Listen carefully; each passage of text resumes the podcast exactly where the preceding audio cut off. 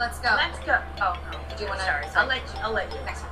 I'm excited and I feel relaxed and I'm ready to party. Don't say sorry. You don't need to do that. You don't need to apologize. It's a fucked up female habit. You don't need to be sorry for anything ever. Can you guess what every woman's worst nightmare is? I don't have rage issues. I have nothing to prove to you. When I'm good, I'm very good. But when I'm bad, I'm better. I say when it comes to stardom and Lauren, there are no accidents. Hi, Karen Peterson. Hello, and welcome to Citizen Dame, the podcast where we would like to go back to 1962 and beat up a whole bunch of men. I'm Karen Peterson, joined by Lauren Humphreys Brooks. the entire Hollywood system of the 1950s and 60s. Um, let's see, specifically like Joe DiMaggio and Arthur the Miller. Kennedys and Arthur Miller. And in in the contemporary moment, I would like to kick Andrew Dominik's ass as well, just because possibly Joyce Carol Oates as well, because like she's been a bitch about it. So yeah, I'm mad. Mhm. Yeah. So, how are you, Lauren? I'm good. I'm good. I'm actually really excited about ta- for talking about Marilyn Monroe, like because I, I, she's so underrated in so many ways. Yeah, yeah. I mean that that is our our main topic for today is is Marilyn Monroe and um her her birthday was June 1st. She would have been- uh she would have been 97 this month if I'm doing the math correctly, something like that. Sounds right. Yeah. And um yeah, instead she was taken too soon in 1930 or 1962 at the age of 36 and uh her death has been a lot of subject of conspiracy theories and and things but really it just comes down to she was seriously mistreated and uh abused by Hollywood and um but her legend endures for better or worse and as a result people have really underrated who she actually was and what she accomplished so we're going to talk about her today um before we do just how are things in general how's life Not bad. Not bad. I'm gonna start vacation uh in the middle of next week, which I'm really excited about. nice are you going to Um, go anywhere I well, I'm going upstate to visit my parents and some friends. I'm hopefully gonna um go to Massachusetts and visit a friend, uh, and then mostly just like hang out and not do anything. That's my main goal for this vacation. I am not doing anything. that is the best i hope that you get to accomplish exactly that I want to look forward to going back to work at the end. That's the thing. I want to be like, man, I've just been doing nothing, and now I'm ready to do something. hmm Yeah, yeah. I um I'm not really taking any vacation time this summer since I took my big vacation in the spring, Mhm. uh, and I'm really feeling it.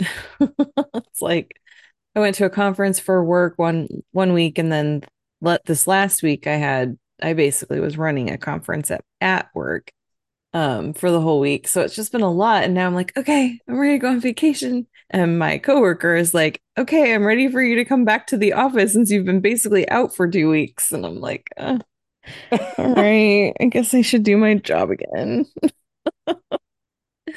so yeah, no vacation time for me. But we do get Fridays off, so yeah, There's that. That's something. this- That is something. yeah.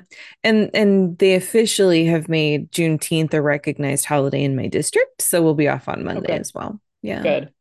So, but I feel I I have a lot of feelings about just sitting at home and taking that as just a holiday. I'm like, no, I feel like I need to do something with that. Like I need to to make that something, you know, hmm where I I don't you know, I just I feel like I need to to go out into the community and just like ex, you know, participate in something instead of just sitting around and enjoying the free day off. So, I don't know what I'll do yet, but we'll see. It's LA. There's lots of stuff. so. Anyway, I'm sure you'll be able to find something to do in LA. yeah, there's always something. Anyway, so um yeah, um I don't think we have any follow-ups from previous episodes. Um so let's just get right into talking about Marilyn, shall we? Yes, I think that we should. All right. So, um, a few just like background facts about her, and this is coming from Encyclopedia Britannica. So, um, so super more reliable than Wikipedia, I think. I don't know. Anyway, um, but More she- verifiable, definitely more verifiable. Yes. Yeah. Yes, that is that is true. So Marilyn Monroe was originally born Norma Jean Mortensen, uh, although she would later uh, go by Norma Jean Baker before changing her name um, professionally to Marilyn Monroe. She, her mother was, um, uh, her mother was Baker. That's why she took on that name at one point. But uh, her mom had a lot of of mental health issues and was frequently hospitalized. Um, and you can imagine in those days um, what that must have looked like. So she was uh, basically raised by foster parents in and out of the system for most of her childhood, which is just so so sad to imagine. Um, in 1942, she got married. She was working in a, fa- a factory um, during during the war, making air, airplanes, and met someone there. They got married. They got divorced, and then she became a model and eventually took a contract with 20th Century Fox, changed her name to Marilyn Monroe, and started making movies. And um, I think she would have had a very long career if she had not tragically passed away in 1962. But um, a lot of her her early films, she was in the Asphalt Jungle, All About Eve, um, Gentlemen Prefer Blondes, How to Marry a Millionaire, There's No Business Like Show Business. She married a few times. She was married to Joe DiMaggio, and they did not even make it a year. She married Arthur Miller. Um, and uh, yeah, she also starred in Some Like It Hot, and her very final film was The Misfits. So, um, which actually turned out to believe I believe be the final film for Clark Gable as well. Yeah. Um, so yeah. So today we, you know, we we really have been enjoying doing this where we choose our topic and then we pick like three specific films to, to talk about. So for today, we wanted to talk about um, Don't Bother to Knock from uh what year was that one? I don't know. It's it in 19, 1952. Uh, Gentlemen Prefer Blondes is is 53, and then The Misfits uh 61. 1961, yeah. Mhm. Yeah, so that's what we're going to do today. But before we get into those specific uh, films, Lauren, what are some of your favorite performances from Marilyn Monroe? Well, I think Gentlemen Prefer Blondes is definitely one of the major ones, and so we'll talk about that in a minute. But Some Like It Hot, she is fantastic in Some Like It Hot, and I, you know, she's probably more so than pretty much any other actress. She's been so kind of swallowed by her own mythos mm-hmm. and Yeah. and by and by sort of the all of the you know, like you say all the conspiracy theories around her death the relationships that she's that she had the um the emotional problems the psychological problems that she had her addictions all of those things. And so she's become this image more so than like an actual person or you know in in terms of our purposes an actress right? She was an actress. And so one of the things is something like some like it hot is that she is absolutely essential for that film and she's fantastic in it. She's funny. She like the scene with her and and jack Lemmon in the uh in the bunk bed on the train is hilarious. And part of it is because of marilyn monroe's awareness of who she is and awareness of the part that she is playing. It isn't like i think there's so much focus you know turns to very rightly in a lot of ways jack Lemmon and um, and tony curtis in that film because they are the stars. They're very much the focal point. But she is so important there. And it isn't just her her mythology her like oh she's marilyn monroe. Um, and it isn't even just her body or her looks or anything. She is very much in control of herself on screen and is such a a good comedian. And in many ways the straight man right for these two men um, and and it works perfectly. So I absolutely love her in Some Like It Hot, and I know it's it's sad sometimes to talk about these films because we know a lot about the background and how much she was struggling, particularly in the late fifties and, and early sixties, and like having difficulty remembering lines, all of those things. But on screen, she's amazing. Yeah. Yeah. She's so incredible. And then her and her performances are are always um there's like even in really small roles like in All About Eve, there's just something about her where mm-hmm. she's very captivating. Like she really draws the camera to her. She really just kind of just steals scenes and um and she's just so uh, she's just always so mesmerizing to watch and um i think that's part of why this um why there's this enduring kind of mythos around her because um her loss really was so so deeply felt because mm-hmm. i mean she just was such an incredible presence and um and unfortunately because of um I think because of what was happening with in her life off screen and, and circumstances around her death and and just also how beautiful she was and some of the some of the characters that she played, I think that that is why people have kind of forgotten about her as a human being and um, have just kind of like you know every image that we see of her is this blonde bombshell you mm-hmm. know like pinup type of picture and um, people just really lost track of the fact that this was a, a person with um, a lot of real struggles and a lot of real hardships in life that was very taken advantage of and and a lot of talent too mm-hmm. i think mm-hmm. it's very easy also then to slip into this sensation of like you know of the the tragedy of marilyn monroe. Right. Or or the you know that and that's one of the things that i think gets uncomfortable you know and we talked about back when blonde came out and and all of those things. But what gets very uncomfortable is that there's almost this relish of like oh this beautiful woman who d- was destroyed right by by violence by misogyny by her own problems um that things that were internal not just external right and and there's there's this tendency to then be like there's there's a certain sadistic enjoyment i think that some people have mm-hmm. of the fact that this gorgeous woman who was so unattainable in so many ways, and that's where the misogyny comes in, right. um, would like basically, you know, essentially destroy herself. And yeah. and you know, and there's that open question about like, did she commit suicide or or was it uh, unintentional? Like all of the was she murdered? All of those things, but all of that stuff like then feeds into this real ugly obsession with um her pain and her suffering and it becomes more about that pain and suffering. It stops being about her talent and it stops recognizing her talent ultimately.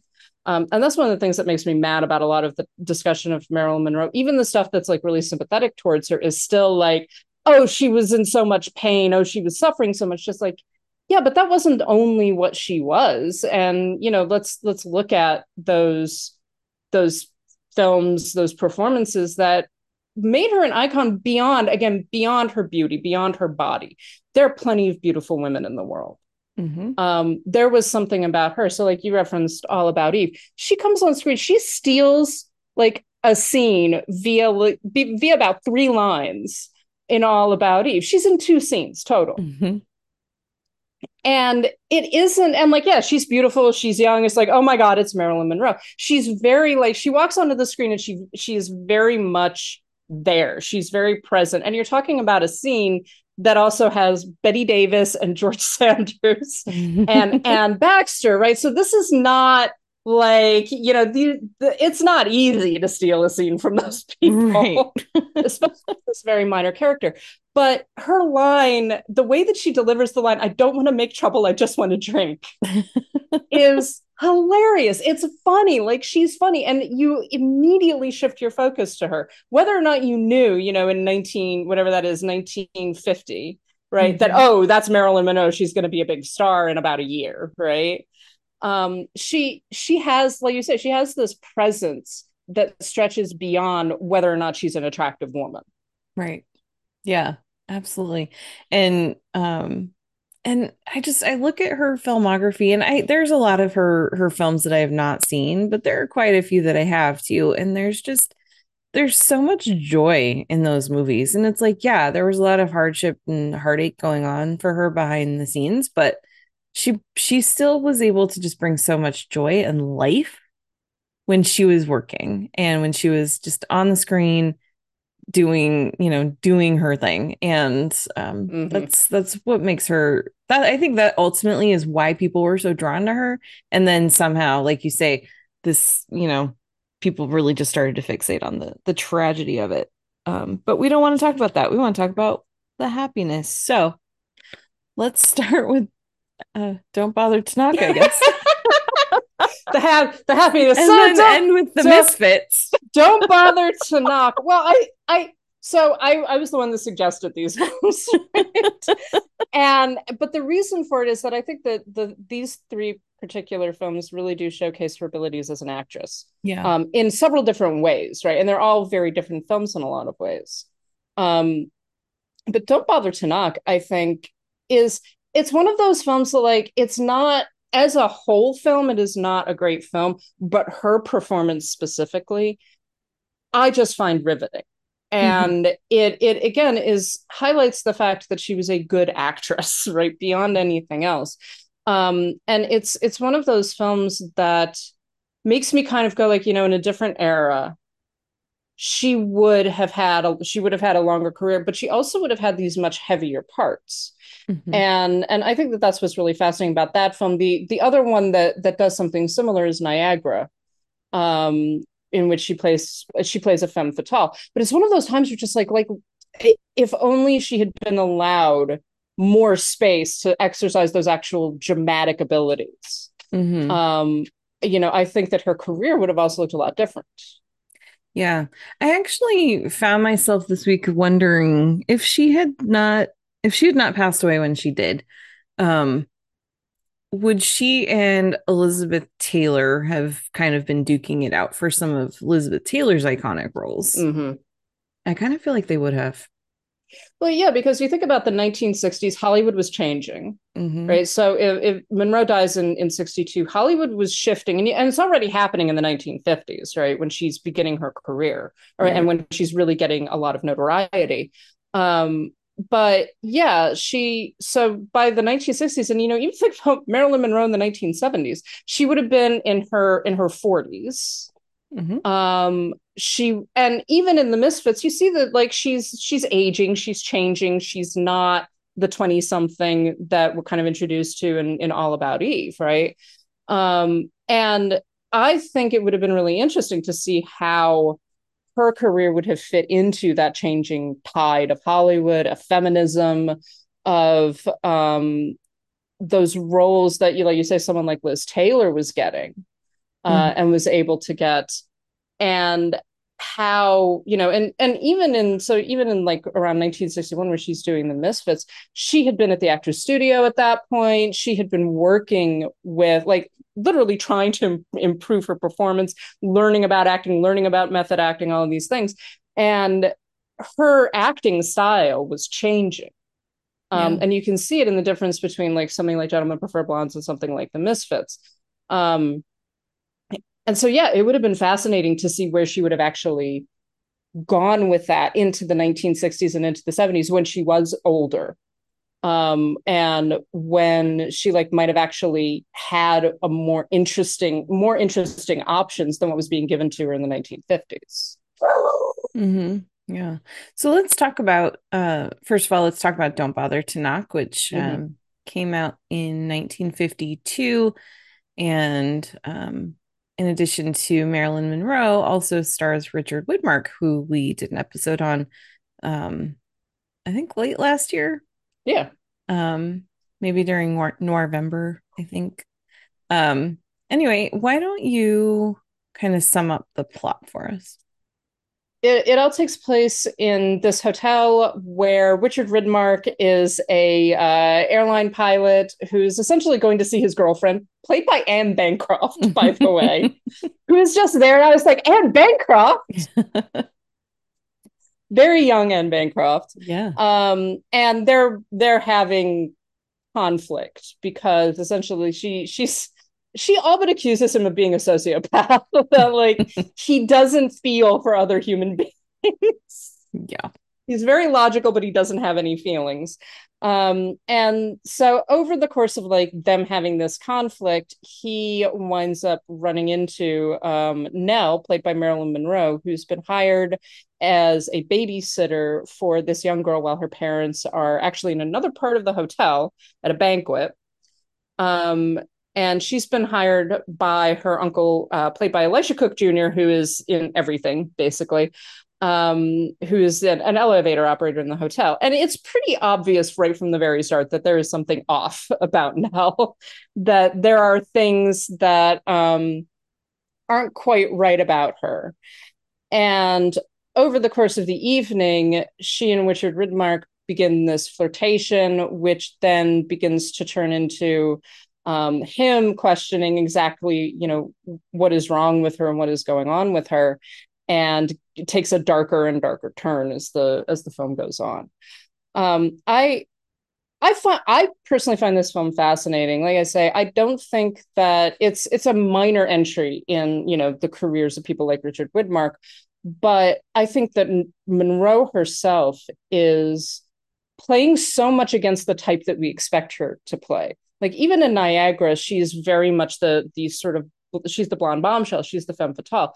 We watch over the course of don't bother to knock we actually watch her turn into the blonde bombshell in a lot of ways. And it's it kind of shows her putting on this performance that she is trying to enter into this this sort of mindset and become different.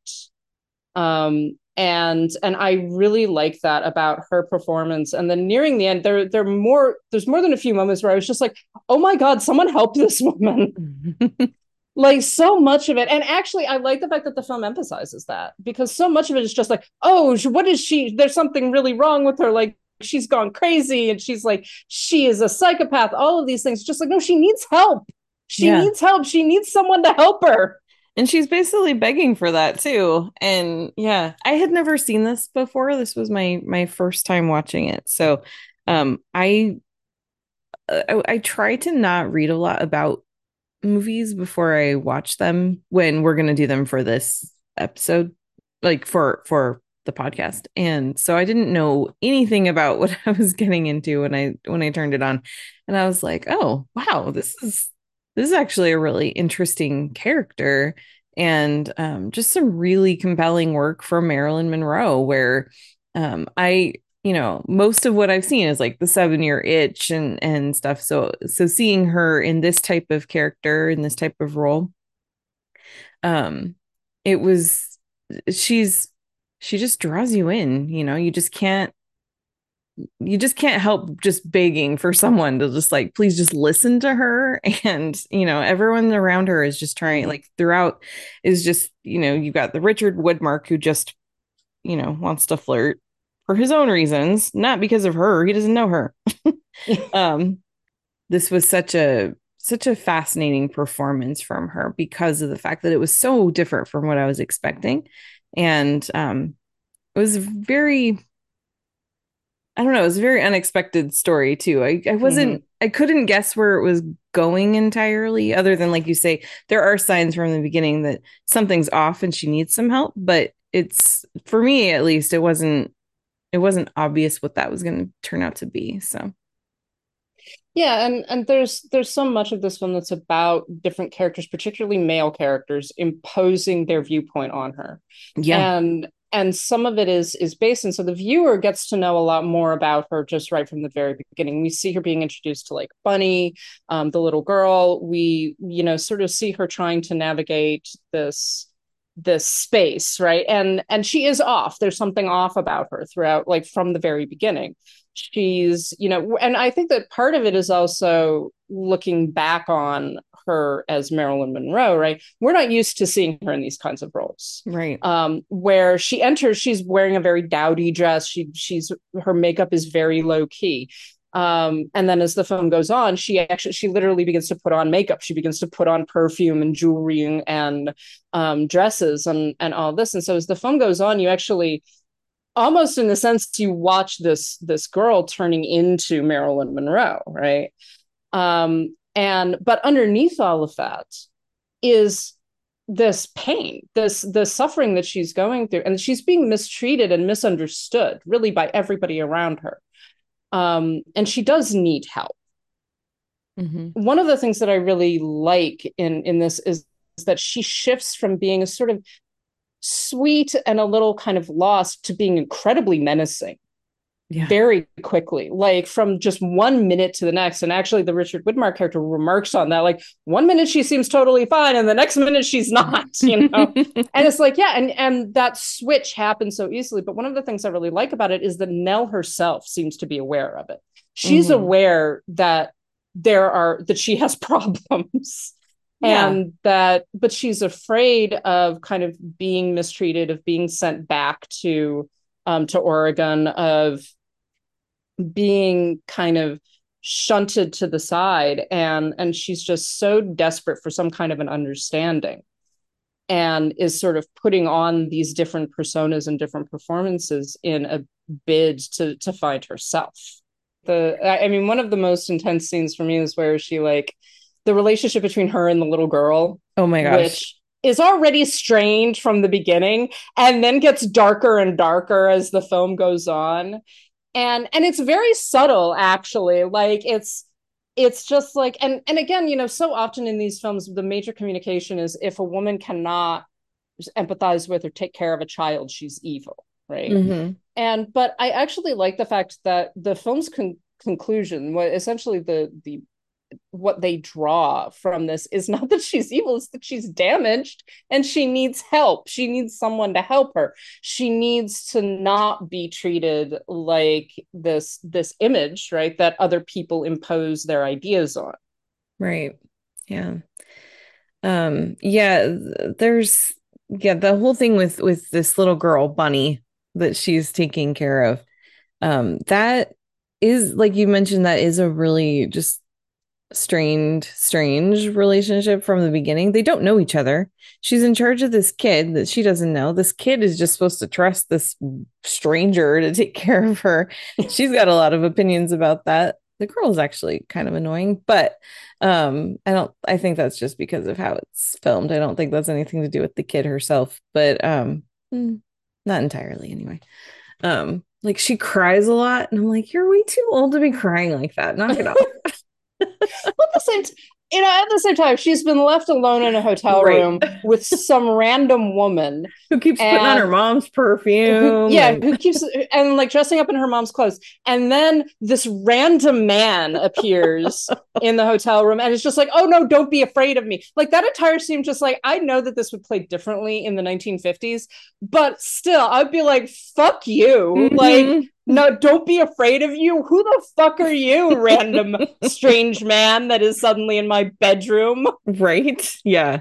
So um but yeah i i think that that um it it does lead to some very intense and very just tense um moments for um um for Nell. I forgot her name for a second.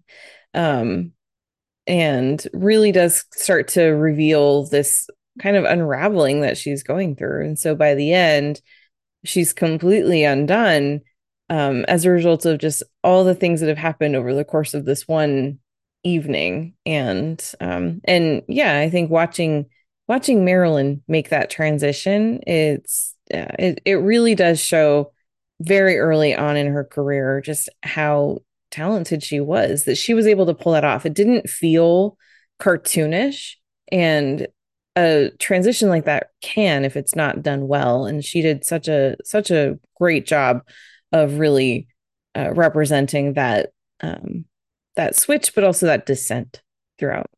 Mm-hmm. Yeah, there's a it's it's a very in terms of her characterization, I think it's a very psychologically realistic characterization. yeah. Um all of the permutations that now goes through and the struggle that she has with that. And again, I, I like the fact that this is a woman who is aware. She's aware that there's something wrong.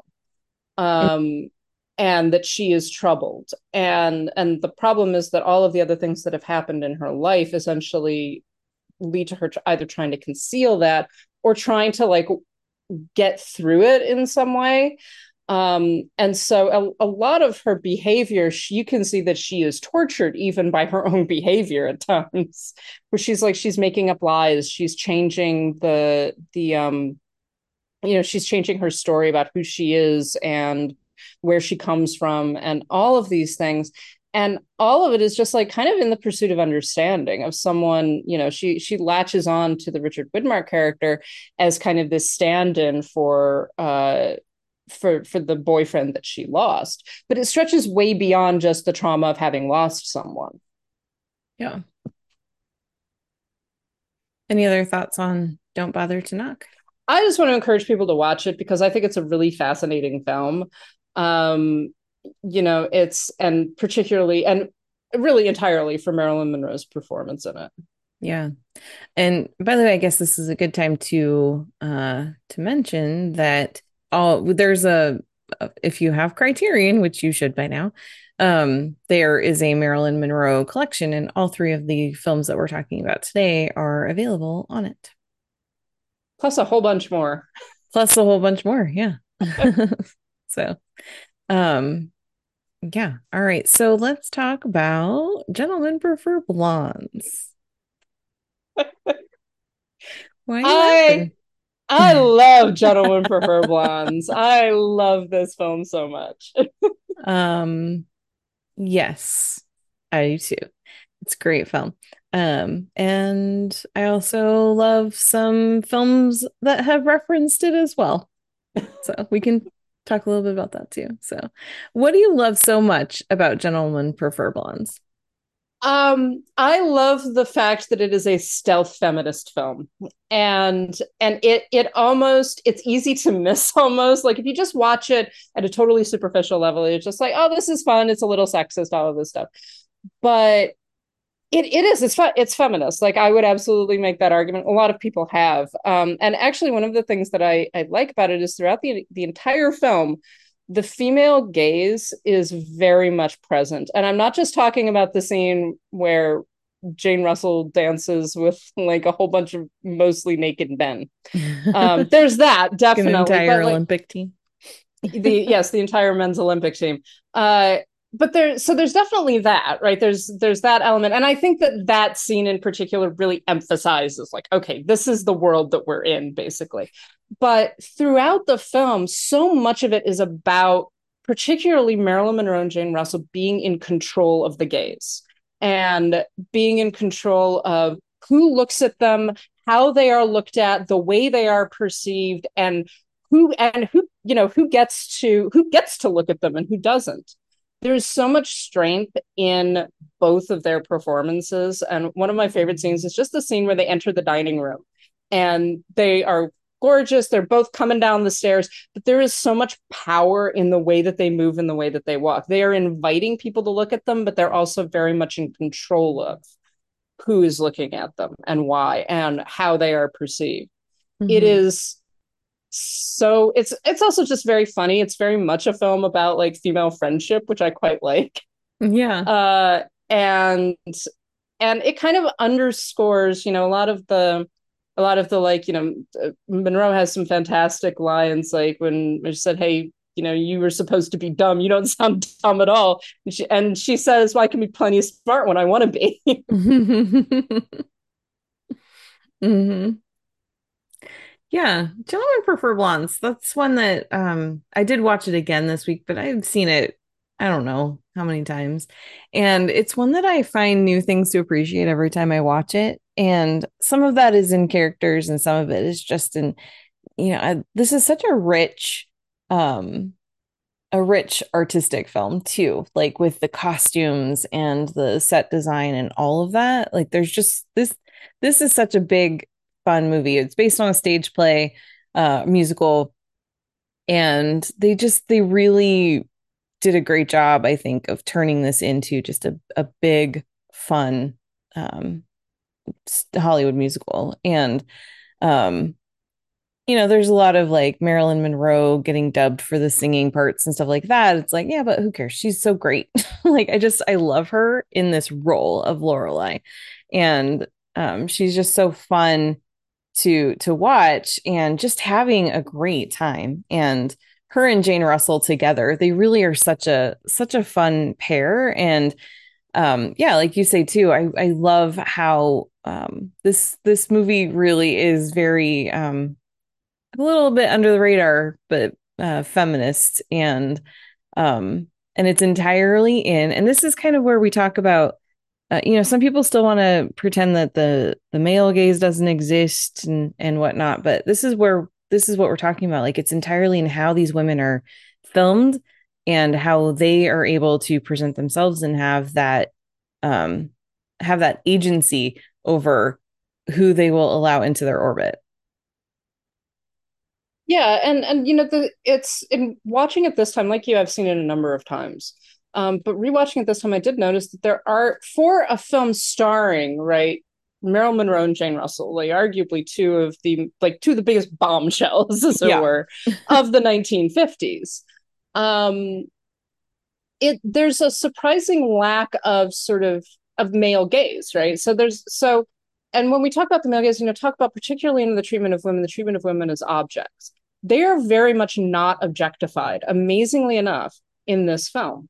Yeah Um, they are always the is- subject Yeah, Mhm. they are always they're always in control. Like I say, there's there's this level of control, and that's not saying that they are not looked at as beautiful. They are, but there are very there's no like cheesecake shots. There's no um the cameras sweeping up their legs or anything like that. There's no sense that the camera is consuming them, but rather they are controlling where the camera is Mhm. um and and that like runs throughout the entire film and it's it's it's interesting because you would assume you basically would assume that this kind of film with these two women in particular of course they're going to be like objectified like but they're not and and it's it's remarkable in that sense um i mean and and also for the fact that you know lorelei is dismissed as dumb uh and and Dorothy is kind of like the the friend who's sort of trying to keep her her friend on the straight and narrow and all of that.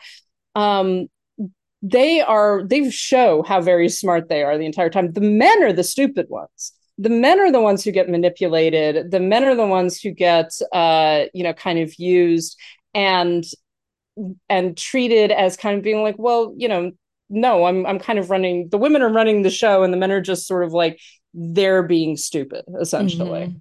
Yeah. Lorelei has this great moment too where they're talking about her engagement and um and someone, you know, is accusing her of being a gold digger and she just has this great this great part where she's talking about like, well, why shouldn't I care about marrying a man with money? Wouldn't you want your daughter to marry someone that has money? Wouldn't you want her to be Mhm. taken care of? Why am I any different? Why do I not deserve that too? Well, yeah, the the entire film like really does exploit the fact that, and it is a very 1950s film in that sense that these women have a certain kind of power, and but it's it's a very limited kind of power, Mhm. and they know how to use it, and they have to make choices about how they use it.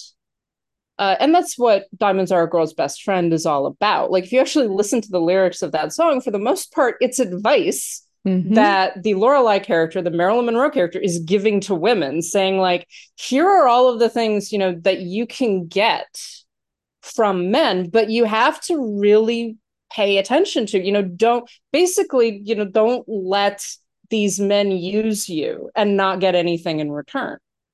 Um, Yeah. And so, in that, in a certain sense, it's very cynical, but in another sense, it's very realistic in terms of, particularly in the 1950s, when women were very dependent upon men and very dependent upon who they married.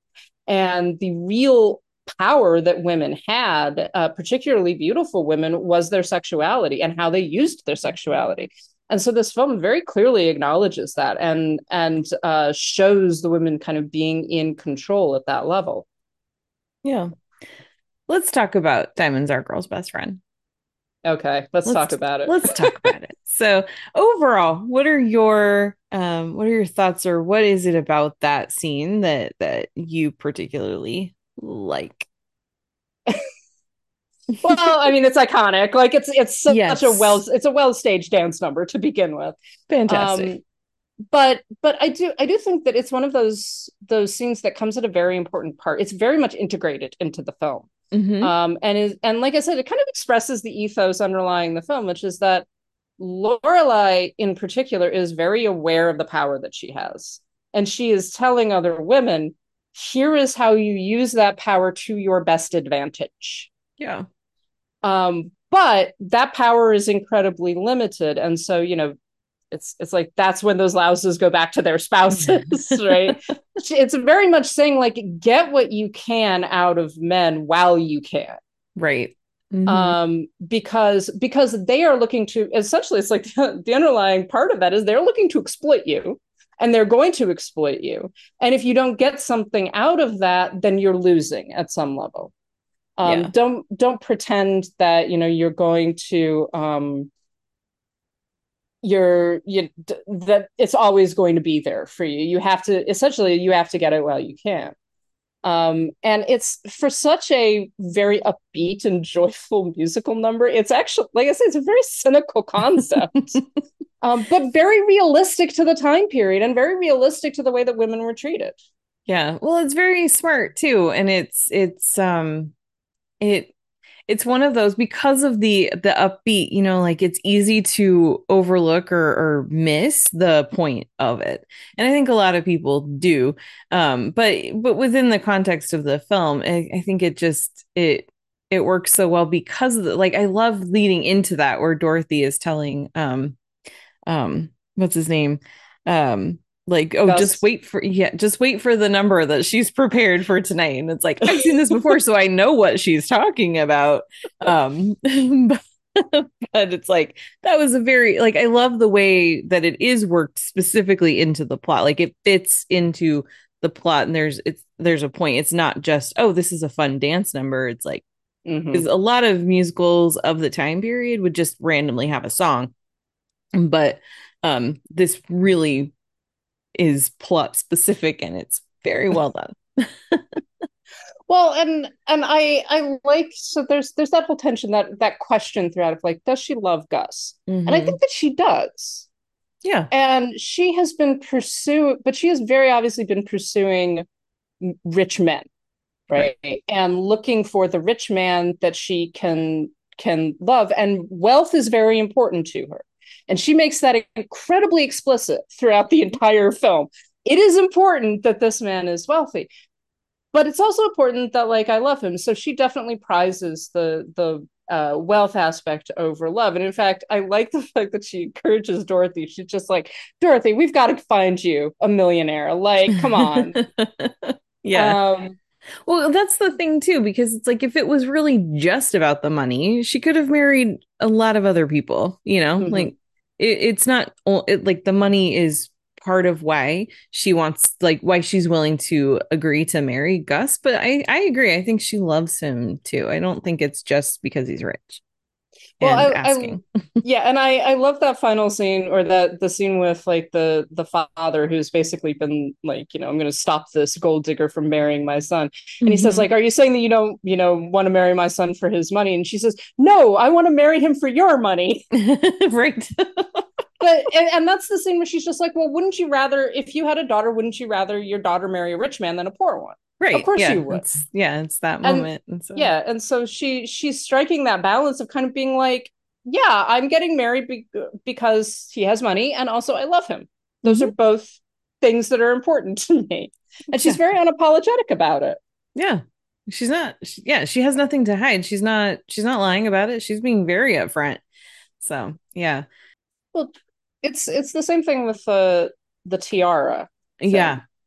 Um and and again, it's there are shades of Mae West actually in some of this. Mm, that whole thing of like of you know she, she's accused of stealing the tiara and she's like no he gave it to me like i'm not going to say no to a tiara if he gives it to me and then and- they're like, and- give it back. And she's like, no, he gave it to me. yeah it's a, it was a gift it's mine you know Yeah. and and again it's made into this joke but it's also like well actually yeah like it's not like she stole it. She didn't like and, and there's this whole thing just like oh you seduced it out of him or something and that's just like you saying that this grown-ass man had no control over giving me a tiara? Mhm. like it it is that and it points that out really well. And and ultimately i like the fact that both lorelei and dorothy are successful. They get what they want in the end. They do. They do. Um, yeah. Any other final thoughts on Gentlemen Prefer Blondes? Again, it's such a it's such a wonderful film. I I hope that when I first saw this film, I thought that it was very anti-feminist. And then I got a little bit older and watched it again, and I was like, no, actually, this is incredibly feminist. Yeah, yeah. Uh, that's the thing is like sometimes they got you got to sneak it in and do it in a way where it looks like it's anti so that you can, you know, kind of discreetly get your message in there. So, and that's what they did. So, thanks, Sour Talks. All right, so let's talk about our final film, which is her final film, The Misfits from 1961, which um, was written by Arthur Miller and directed by John Huston. And um, in this one, uh, Monroe stars with Clark Gable, Montgomery Clift, Eli Wallach, and Thelma Ritter. So it's um, it's not a big sprawling cast. There's there's other characters that pop in and out, but it's really kind of focused on these these five main people. Um, this one I saw for the first time last year. The Academy Museum did a um, they had a restoration screening of it, and so it was a really just beautiful print that I got to see. It was introduced by Danny Huston. Um, and uh, that was my first time ever seeing the film. I had heard about it, but I just had never watched it. And um, it's definitely not a happy movie, but it is a very good one. It's it's a it's you really see um Marilyn's dramatic like we've seen so many comedies and things from her, but you really see her dramatic work here is just so stellar and it's it's um it's unfortunate that this is her final film, but I think it's also some of her best um best work too. What are your thoughts on the Misfits? Well, I saw the Misfits for the first time like last week. Oh, Uh yeah, I'd never seen it before. It's it's one I think part of it is that it got a very bad rap for a long time. yeah, it did. Um as kind of being like, oh, you can tell that that Monroe is is having all kinds of problems. Montgomery Clift is, you know, also having all kinds of problems. Clark Gable is old and um and sick and so so like there I for a long time there was this attitude of of like oh this was very much a just such a troubled film and just never really paid off. Actually watching it I had difficulty watching it not because it was a bad film but because it was really devastating. Yeah. Um the the performances across the board are fantastic. Like and I I like the fact that there is this um there's a conflict going on in terms of the acting styles, uh, where Clark Gable is very much still this this very old school Hollywood star, right? And you've got people like people like Montgomery Clift and Marilyn Monroe who are younger and are coming out of a very different acting tradition than he was. But I like that, and and that actually also includes Eli Wallach. But I think that that conflict of styles actually works really well for the characters um, because of who they're playing. You know, Gable is playing this this cowboy who is essentially seen all of the things that made him who he is slip away. Hmm Um, Monroe and Clift are very much trying to navigate a world that they don't really belong in, and and particularly Marilyn gives, like you say, such a fantastic performance in this film. She there all of the all of the characters are right on the edge but her in particular she is just like she's she's one step away from just losing her mind basically and she's struggling so hard to maintain and to find some kind of place in the world and is is failing to in a lot of ways Yeah. Well, and and I think that a lot of that centers around the her character's uh reason for being here in the first place. So she's from somewhere else and she has come to uh to Reno um, because in those days uh, Reno was known for quickie divorces, and um, it takes about six weeks. So she has, to, but you have to live there for. You have to be able to be a resident of of the city for six weeks to get the divorce quickly, and so she does that. And so, um, Thelma Ritter's character, uh, Isabel, is this um, this woman who kind of owns this house where she basically just takes in these women who are just coming to to do exactly that to get divorced quickly. And um so that's how the two of them know each other. And so um so Rosalind Marilyn Monroe she's getting this divorce. And then she meets Eli Wallach's character which is uh Guido. And um the thing about the thing about uh, Rosalind that I feel like probably mirrored in some ways Marilyn's own life was um you know there's these comments about how like she got in a car accident. It's because men just keep running into her just to have an excuse to talk to her. Like this poor woman just can't go anywhere without men just bugging mm-hmm. her. And like they just won't leave her alone. She's beautiful. She you know she's very sweet and kind and they just won't leave her alone. And so that's kind of like who who she is and what she's doing uh, leading up to when she meets Guido and Gay, which is Eli Wallach and Clark Gable. And so it's like this poor woman just wants to be left alone and and she just, you know, can't just live her life, but then mm-hmm. but then she meets someone who captures her attention and and who, you know, has all the things that that she maybe didn't know that necessarily she was looking for. She really likes the wide open space. She's from somewhere in the east, you know, where it's a little bit more um, busy, and she really likes the pace out west. And so she, that's kind of why she decides to stay. And I think meeting this rugged, aging cowboy um, wasn't. I, I think she would have been interested in staying even if it wasn't for him. Um, but it's interesting to watch the way the two of them kind of um, talk and try to communicate and struggle a little bit too because of their very different uh, very mm-hmm. different backgrounds and very different lives yeah they they find a deeper connection and i i think that you're right like this whole thing about men just not leaving her alone that's a lot of the film actually and and even though so you've got these three men guido gay and um uh Perce who gets montgomery clift who gets, who's introduced a bit later and all three of them are demanding something from her. Yeah. And they're demanding that, you know, it's it's kind of like the wife, the mother, the prostitute, like everything. She she becomes this kind of focal point for the three of them. Um and they're they're like in in different ways all three of them ask her to take care of them. Mm-hmm. And throughout the film you see this like expression that she gets on her face which is like no no that's not what i want. Like one of the most devastating moments i think of the entire film is after they've been like all out drinking and that all of the men have gotten like incredibly and have got incredibly drunk.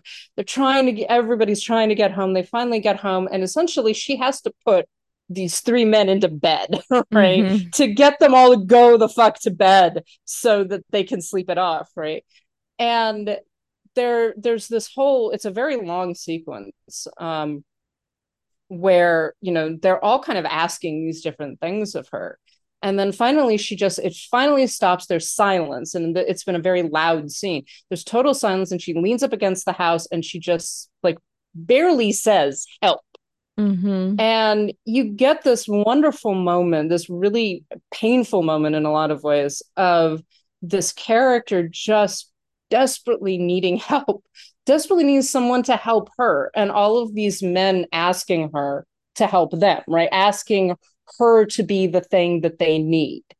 Yeah. Um, and then that's followed by again very i think one of the reasons why this film is difficult to watch is there are very difficult sequences yes. the entire horse breaking sequence um, where they round up these mustangs mm-hmm. and then rope them and all of that.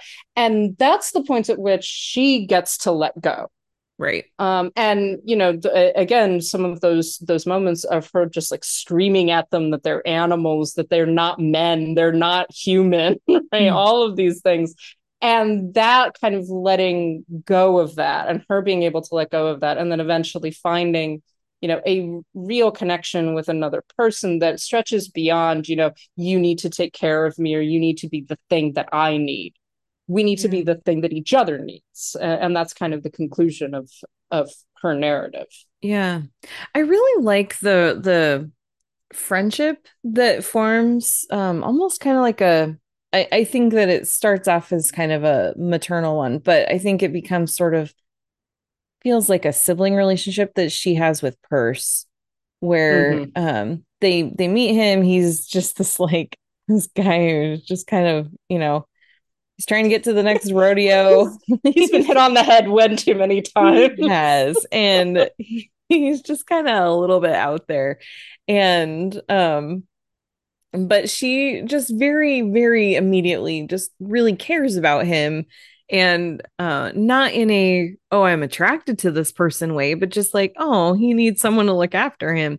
And so she kind of t- does take on that role and so when he gets hit on the head again and she's you know trying to take care of him and he makes a comment about no one's ever done that for him before and and he talks about the story about um his father dying and his stepfather being just awful and how his mom changed as a result of all that. And so he just tells this really heartbreaking story. So by the end um with the the mustang sequence when he can just really see how devastated she is and how just like emotionally impactful this is for her then Mhm. he's just like you know what? And it's not even about like hey this is wrong. He didn't really want to go on this trip anyway but it's he sees that as an opportunity to to do something for her. And it really is about her. It's not about like Mhm. oh if i do this i'll get in her good graces. Like he really does care and wants to um wants to make the situation right. So i i just i really Yeah. love that relationship.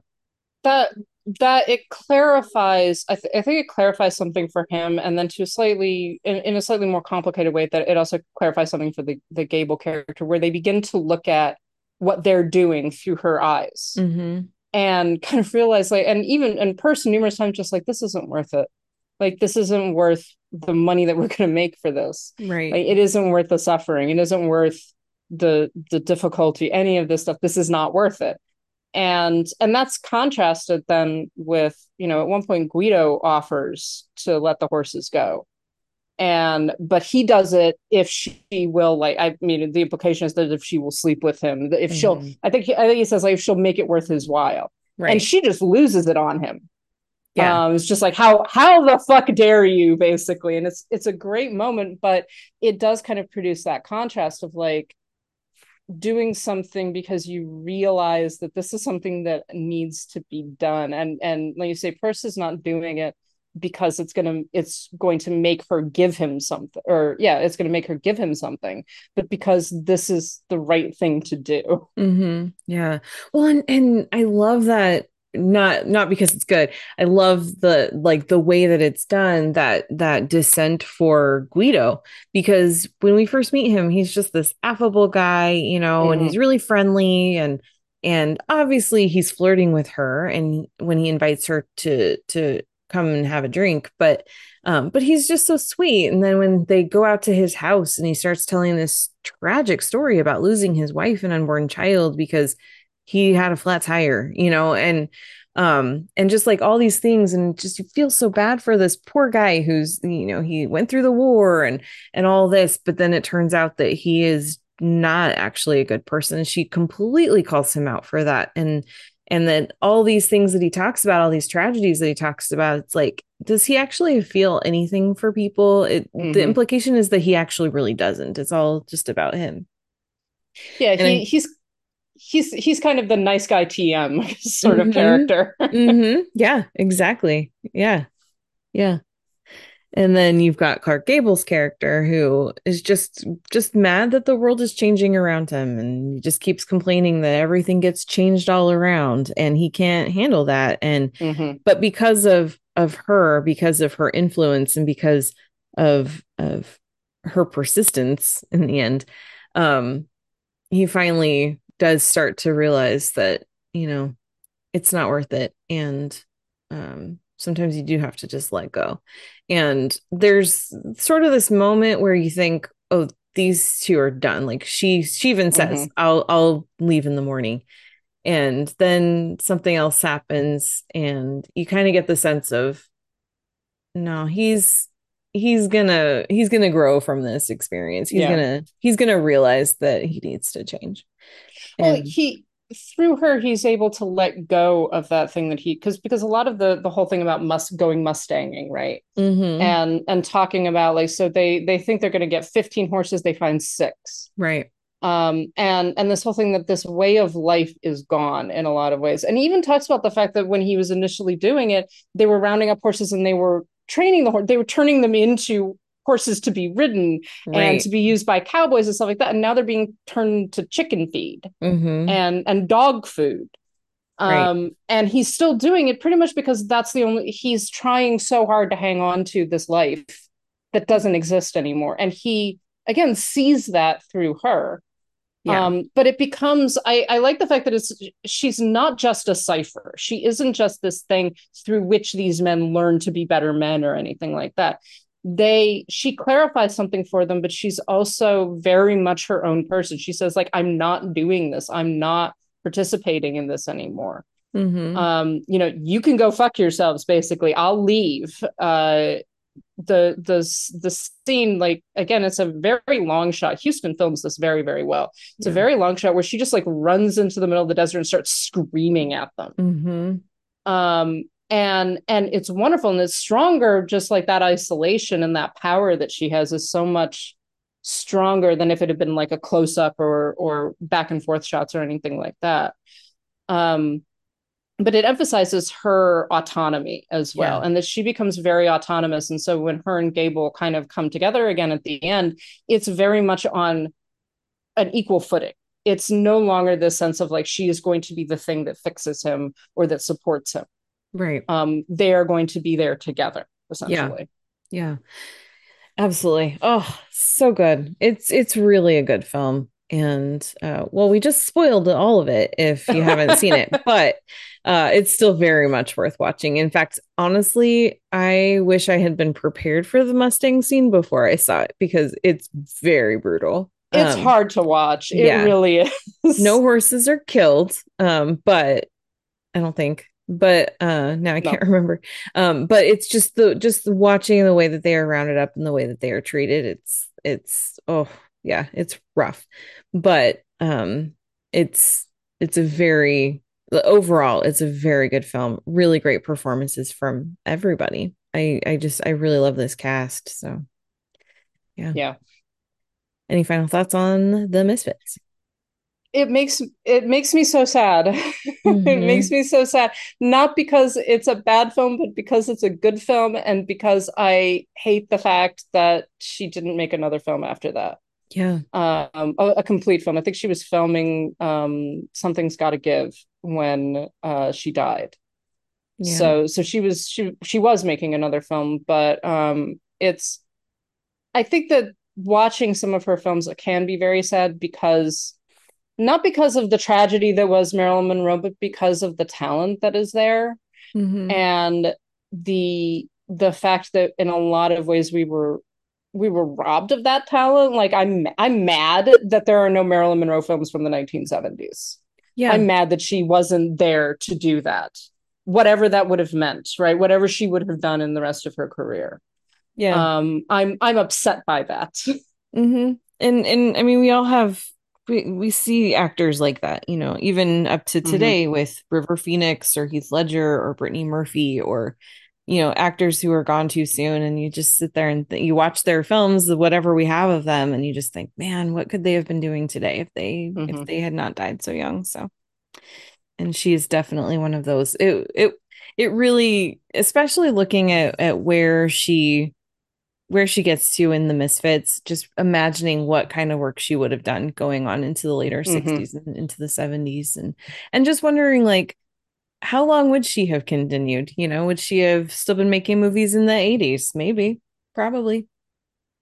Yeah. yeah. Anyway. Well watch her movies. There on the criterion channel. There's some good ones on there too And so There's some fantastic ones. Yeah, there's there's a very early um for her a very early film and a very a, a later film uh by Fritz Lang um called Clash by Night where she has a very small secondary role, but she's great in it and uh and the film itself is fantastic. It's Robert Ryan and Barbara Stanwyck. Uh it's a really really well done film as well.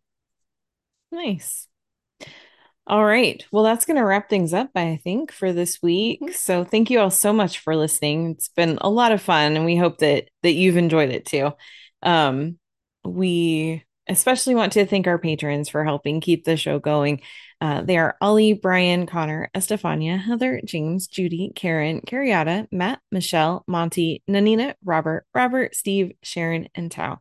Thank you all so much. Your support really does help pay for our hosting, our website, all of that. And, and uh, we could not do this without you. If you'd like to become a patron too, you can go to patreon.com slash citizen dame and, and sign up. And doing so gets you early access to episodes, bonus episodes, um, and some other fun things here and there too. So, uh, and you just get the joy of knowing that you're helping keep our very feminist podcast in the world. so, um, we also do have our Zazzle store, zazzle.com slash citizen dame pod and ko-fi, ko-fi.com slash citizen dame. Uh, we also do have a donate button on our website directly if you uh, want to click click that. So if you want to help us out but don't want to make a commitment, those are some ways that you can do that. Our website is citizendamepod.com and Lauren has been doing some great stuff uh, from Tribeca. So yeah, it's got a few right more now. few few more films that are going to get put up there within the next couple of days. Hopefully, I'm very slowly writing my reviews. Awesome. Okay, so so far out of everything that you've seen, what is like one movie that you want people to watch out for? I okay, so I actually haven't posted the review of this one yet. Um, the Gullspång Miracle.